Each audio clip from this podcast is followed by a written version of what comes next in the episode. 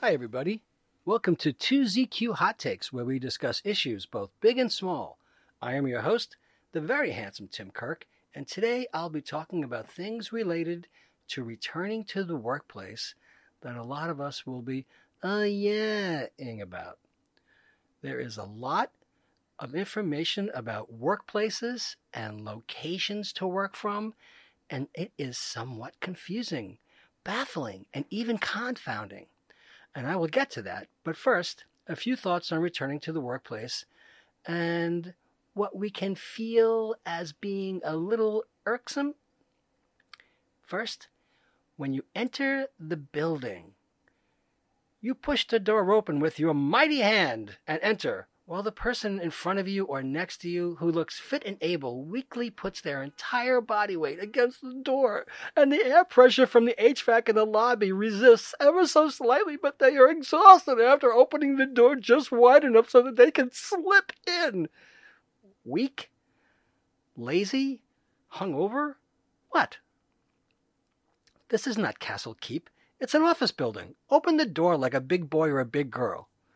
Oh, yeah blocking elevators. Have you experienced this? Someone stands in front of a closed elevator door, waiting for the elevator car on the opposite side of the lobby to open. So they block the door so no one can get in or out of the elevator. And they act as if they need some sort of running leap to jump across some giant chasm to get in the car. No. Just stand to the side and wait patiently like a big boy or a big girl. Oh, yeah. Exiting the subway, and the person in front of you gets as far as two steps up the stairs to exit when you suddenly stop altogether because they have now decided to access their mobile device as if anybody believes for one second that anybody riding the subway has some sort of critical need to use their phone instead of just walking up the stairs and then stepping to the side to get out of everybody's way, like a big boy or a big girl. Oh, yeah. And then getting on an elevator with someone who is having a loud mobile phone conversation, or better yet, has the temerity to get on a crowded elevator while in a group call or meeting and gestures for everybody in the car to keep quiet for their important call. Oh, yeah going into the break room, and the two things that I will never understand are sleeves of cups for coffee and other beverages that are standing on the counter, and one person rips open the plastic covering and takes one cup, leaving the rest of the cups more difficult to retrieve because you now need to reach into the wrapping and pull instead of simply taking the wrapping off and discarding so everybody can see what a big boy or big girl you are. The same thing with paper plates. One person tears open the wrapping and pulls out a plate, or 20, and leaves the plastic wrapping in place, instead of just taking it off and discarding it so everybody can use it with ease and see what a big boy or big girl you are. Oh, yeah. Or better yet, people putting half eaten lunches in the break room refrigerator, all covered in sticky gunk and I don't know if they believe they are contributing to a food museum, or they believe the food will magically grow back, or will be tastier, or uncontaminated after several days and not rot, decompose, or stink. When you need to access the fridge and your business attire is stained because your work shirt touched the sticky mess, but now you need to do some remedial cleaning and make sure the dry cleaner knows the spot because someone decided that half of a salad or part of a sandwich should take up space on a shelf that they will never retrieve or perform any responsible, dutiful maintenance, even if just to clean up after themselves. And they left sticky residue on the packaging. So that means the sticky residue is also on the handle and their unwashed hands. Oh, yeah. Similarly, people ripping open the paper packaging for a ream of printer paper and only taking out what they need instead of tearing open the entire ream discarding the packaging, and simply placing all of the paper in a tray like a big boy or a big girl. Oh, yeah. Leaving most of the paper or cups or plates inside the wrapping is not helping. I'm not even going to get into eating other people's lunches, which is totally bizarre to me on a number of levels. Some people will be swiping dry erase markers from whiteboards, even worse, blunting them, so that you can't make a fine line or a detailed drawing on the whiteboard. Walking away after disconnecting the AV setups and not leaving the room on schedule while a group hovers outside the room so some blowhard can cogitate in front of a captive audience. Oh, yeah. Going through the desk of a departed coworker to look for something they might have left in their drawers, such as a file or a peripheral you might need, and seeing all the gross things that they stuffed in there, as well as the unreal amount of those little condiment packets and paper napkins, some even used. Ew! Sometimes you have to do that. Oh, yeah. People just walking up to you and they start talking before you can even comprehend that they are there, and you need to stop whatever train of thought you were on in order to deal with them because their hair is on fire. You can't impatiently butt into somebody while they're on a Zoom call. The old saw about everybody having that one crazy neighbor so if you don't have a crazy neighbor, you are the crazy neighbor, but at the office. If you don't complain about how gross other people are, you are the grossest and are oblivious to how disgusting you are. I personally feel that people want to go to the office. In spite of all that, get out of the house. I get the feeling that a lot of people who commute are wary of resuming that potentially dangerous tedious, time sucking component of their work week routine, but they can pick up something they needed to buy. They can grab a beer on the way home, go to an after work party, and stop and see some sort of attraction on their way back to wherever they came from to enhance their experience. Something to talk about when they get home. Share it on social media. Keeping your interpersonal skills sharp in a face to face setting involves more than a Zoom call or any video chat. You sense people's meanings or subtext. You have a better understanding from their body language, unspoken communication, eye contact, stance, etc. Their tone is shifted because they are in a somewhat mutually level playing ground as opposed to the cozy confines of a home office. And they might be temporarily free from domestic distractions, but there is a bit of an acid test when they have to comport themselves with the workplace distractions that they don't usually have at home. Then there is also the incessant daily debate over what to have for dinner, because that dictates what you will have for lunch, or the other way around for many people, anyway, especially those of us in relationships. Calls or texts often consist of something to the effect of, What do you want to have for dinner?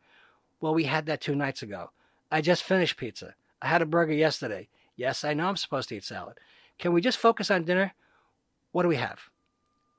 You want to go out? Where? Okay, so in or out? Oh, yeah. I'll pick something up on the way home. Although we complain, we love that. Sometimes a little distance, both emotionally and physically, and interaction with different personalities is a refreshing change. It expands your breadth of experience, tempers your demeanor, and you can provide greater insight into what makes others tick, and possibly oneself as well. They need to reestablish define and refine their professional identities, and looking sharp, responding to stimulus, and stimulating others while working towards a goal in a group setting adds dash and excitement into our lives. Getting out of the house is also something that people love to do. Strutting when you succeed is a basic desire, or at least I would like to think so. The day to day experiences people have are quite strong indicators of how people feel they are doing not that they are the same, and or can be equivocated with the pursuit of abstracts and then plans that are executed with any finesse and style and can be viewed in a group as accomplishments to crow about. Award ceremonies and celebrations afterwards are also ingrained into people, or are they outgrowths of human nature? I think it is a combination, but based on intrinsic desires and basic needs. Motivation needs to be encouraged, and the best way to encourage motivation is to reward people for their efforts and champion their results. The old carrot on the stick. I do think people get a sense of where they fit, you know, their personal water level, when they are in a work setting. I think we also give each other a wider berth to be ourselves when we have to adapt to and adjust to our surroundings. An unscientific poll from LinkedIn reported that remote work is shaping cities as workers flock to places with more open space. But what happens post pandemic? Will workers want to return to the office or keep working from home? The results, which were ongoing and, un- and completely unscientific, at that point said 11% wanted to be in the office, 25% wanted to work from home, 62% wanted to flex between the home and office, and 2% were other. LinkedIn also had an article about America's abandoning downtown, mostly New York City, Houston, Dallas, and Austin, Texas, to relocate where there was more open space amid the pandemic. USPS data through mid September showed the most popular state destinations are, in descending order, New Jersey, South Carolina, Maryland, Connecticut, and Arizona. The vast majority of moves were also within counties as people sought to remain in the same metro area. Prices are climbing in the counties outside major metro areas, with Fairfield, Connecticut leading on a 33% jump in September from a year earlier. I've been to Fairfield, Connecticut, and it is no slum. New home starts also jumped in September, with single family house construction ramping the most in 13 years. Much has changed during the pandemic, including where we work and, as it turns out, where we live. ULI and PwC released the annual Emerging Trends in Real Estate reports recently. It is one of the industry's most highly anticipated publications. According to the report, residents and companies moving from big cities to secondary markets and suburbs is likely to be one of the biggest trends to come out of the pandemic. Clarion Partners Managing Director Onay Payne, speaking on the ULI fall meeting panel that introduced the report, said her firm's research shows the shift to the suburbs was taking place before the pandemic. Millennials are getting older, they're at childbearing age, they want to live beyond 600 square feet in the city. I did a pod earlier this year about how millennials in cities wanted to stay put, rent, and could not afford to buy houses. How things have changed since then. Diversity Inc. reported that half of employees working at home feel isolated. And there is a communication trick. It's called the rule of seven. Repeat the same message over and over seven times and make people feel like they belong there was an article on LinkedIn saying you may never work in an office again. How does that make you feel? Atlassian work futurist Dominic Price sent his boss a selfie from the beach with a caption, I'm not going to apologize for this. In the photo, he's smiling, relaxing, obviously not working. And that's okay, because the world of work has changed. The pandemic has nudged many businesses into a model that embraces flexibility, whether it's to allow for caregivers to work regular hours or letting those who struggle with a commute to work remotely or in the case of Price, those who would rather nail five hours of work on a rainy Sunday and then go to the beach on a workday. So, what does that mean for job seekers? Price says it's a good time to ask yourself, what do I need to thrive? He tells LinkedIn the answer may not be a 9 a.m. to 5 p.m. job in an office, but then again, many people do crave the social aspects of a workplace. The quote is it's not just extroverts versus introverts. A lot of people get energy and distraction and collaboration from being in the company of others. Humans are very social beings, which is what I think. New Atlassian Global Research found that since the pandemic began, 77% of Australians missed the energy of their workplace compared with a global average of less than 50%. When it came to whether working from home was effective, 68% of Australians reported improved job satisfaction, while 68% of people thought their team actually worked better together. Price says there's still a lot of work to do to create a new normal, but that it's clear many new ways of working brought about by the pandemic are here to stay. Patrick McGeehan in the New York Times wrote on October 26, 2020 New York whose diversified economy had fueled unparalleled job growth in recent years, is now facing a bigger challenge in recovering from the pandemic than almost any other major city in the country. More than 1 million residents are out of work, and the unemployment rate is nearly double the national average. The city tried to insulate itself from major downturns by shifting from tying its fortunes to the rise and fall of Wall Street. A thriving tech sector, A booming real estate industry and waves of international tourists helped Broadway hotels and restaurants prosper. But now, as the virus surges again in the region, tourists are still staying away, and any hope that workers would refill the city's office towers and support its businesses before the end of the year is fading. As a result, New York's recovery is very likely to be slow and protracted, economists said. This is an event that struck right at the heart of New York's comparative advantages, said Mark Zandi, chief economist for Moody's Analytics. Being globally oriented, being stacked up in skyscrapers and packed together in stadiums, the very thing that made New York New York was undermined by the pandemic. Mr. Zandi said that he expected that it would take New York about two years longer than the rest of the country to recover from all the economic losses suffered during the pandemic. It's going to be a long slog that will last into 2023 for the nation and possibly until 2025 for New York City, he said. Those losses are concentrated in five key industries restaurants, hotels, the arts, transportation, and building services. A lot of those things which we had celebrated as having helped to diversify the city's economy in the COVID economy turned out to be big liabilities, he said. The cratering of the local economy is on stark display along many Manhattan blocks where offices are mostly empty. Streets are lined with shuttered stores and restaurants, and normally bustling gathering spots like Bryant Park are eerily quiet. The city's struggle to dig out of its financial hole and the looming possibility of major cuts to services and programs will likely become a dominant issue in next year's mayoral election, with voters judging candidates on their economic blueprints. Still, a top city official, Vicki Been, the deputy mayor for housing and economic development, disagreed with the economist's projections, saying the city was well positioned to roar back once fears of the virus subside. Of course, she says this.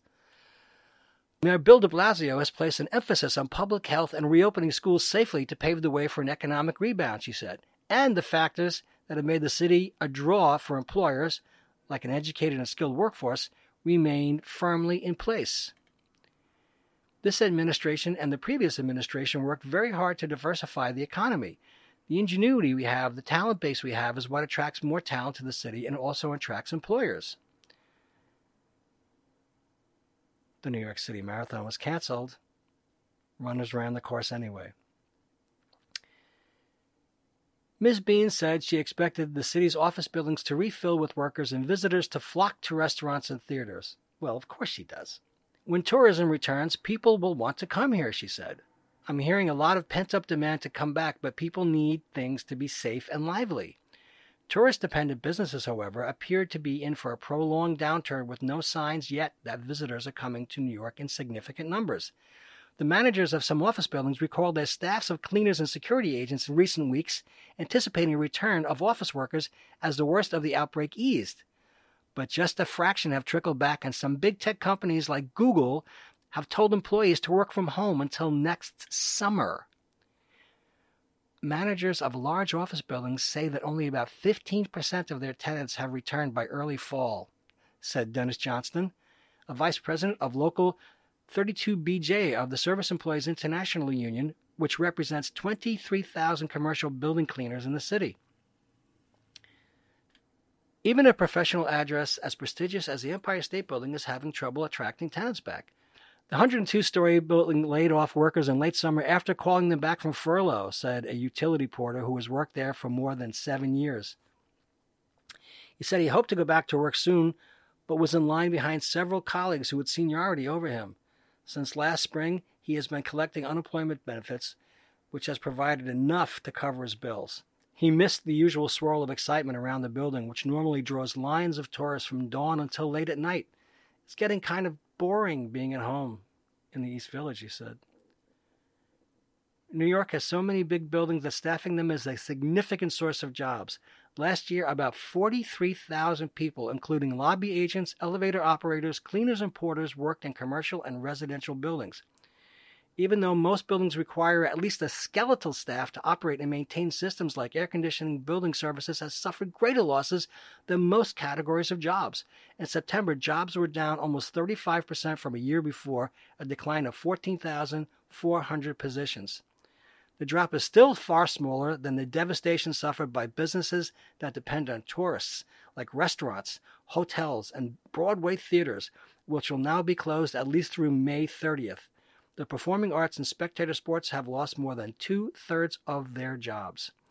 More than 165,000 jobs have been lost in restaurants, bars, and hotels. Those three industries are more concentrated in New York than most other cities, contributing to its disproportionate share of the nation's job losses, said Mr. Zandi, the chief economist of Moody's.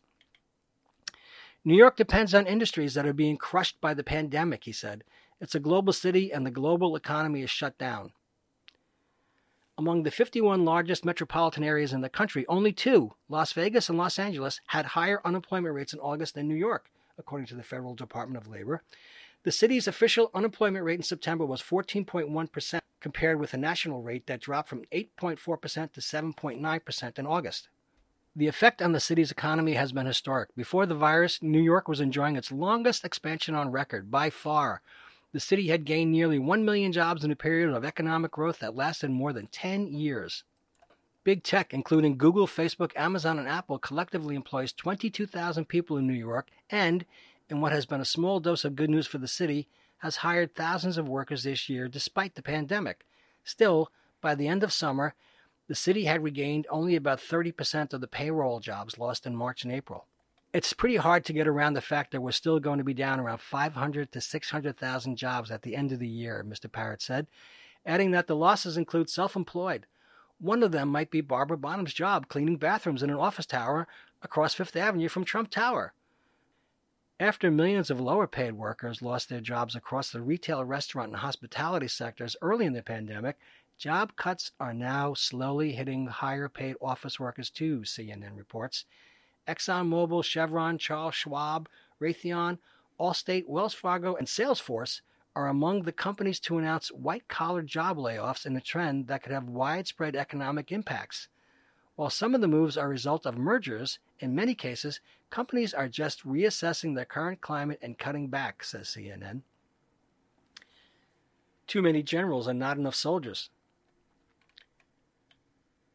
Projections tell us that there is not only a current uncontrolled spread of COVID across most of the U.S., but rural hospitals are faring terribly. Unresourced, overcrowded, and understaffed. The projections note that we are in the midst of a surge that is supposed to peak sometime in mid February. This is horrible and we need to take stronger precautions as fatigue has set in and a cavalier disposition has taken hold over many people, even though so very many people rely on jobs that put them in danger of contracting COVID. Many of these same people are out of work because a lot of the things that people do that are gross are not being done. The detritus and wake of destruction that people leave is simply not there and is unlikely to return in any meaningful form soon there are also very many businesses that have closed up shop. I have heard anecdotal stories about entire firms being scraped to the walls and sold off for salvage. All those firms that relied on co working space because they otherwise could not afford to do business are either dead, in limbo, or have miraculously found a way to prosper in spite of the hellacious circumstances. I have noticed quite a few co working spaces that have gone out of business altogether, so I'm curious as to how anyone feels about sharing common spaces with strangers, let alone people you know and interact with regularly, often outside the confines of a workplace setting. Tis all so very weird. Thanks for listening. See you next time. And as the kiddies say, peace out.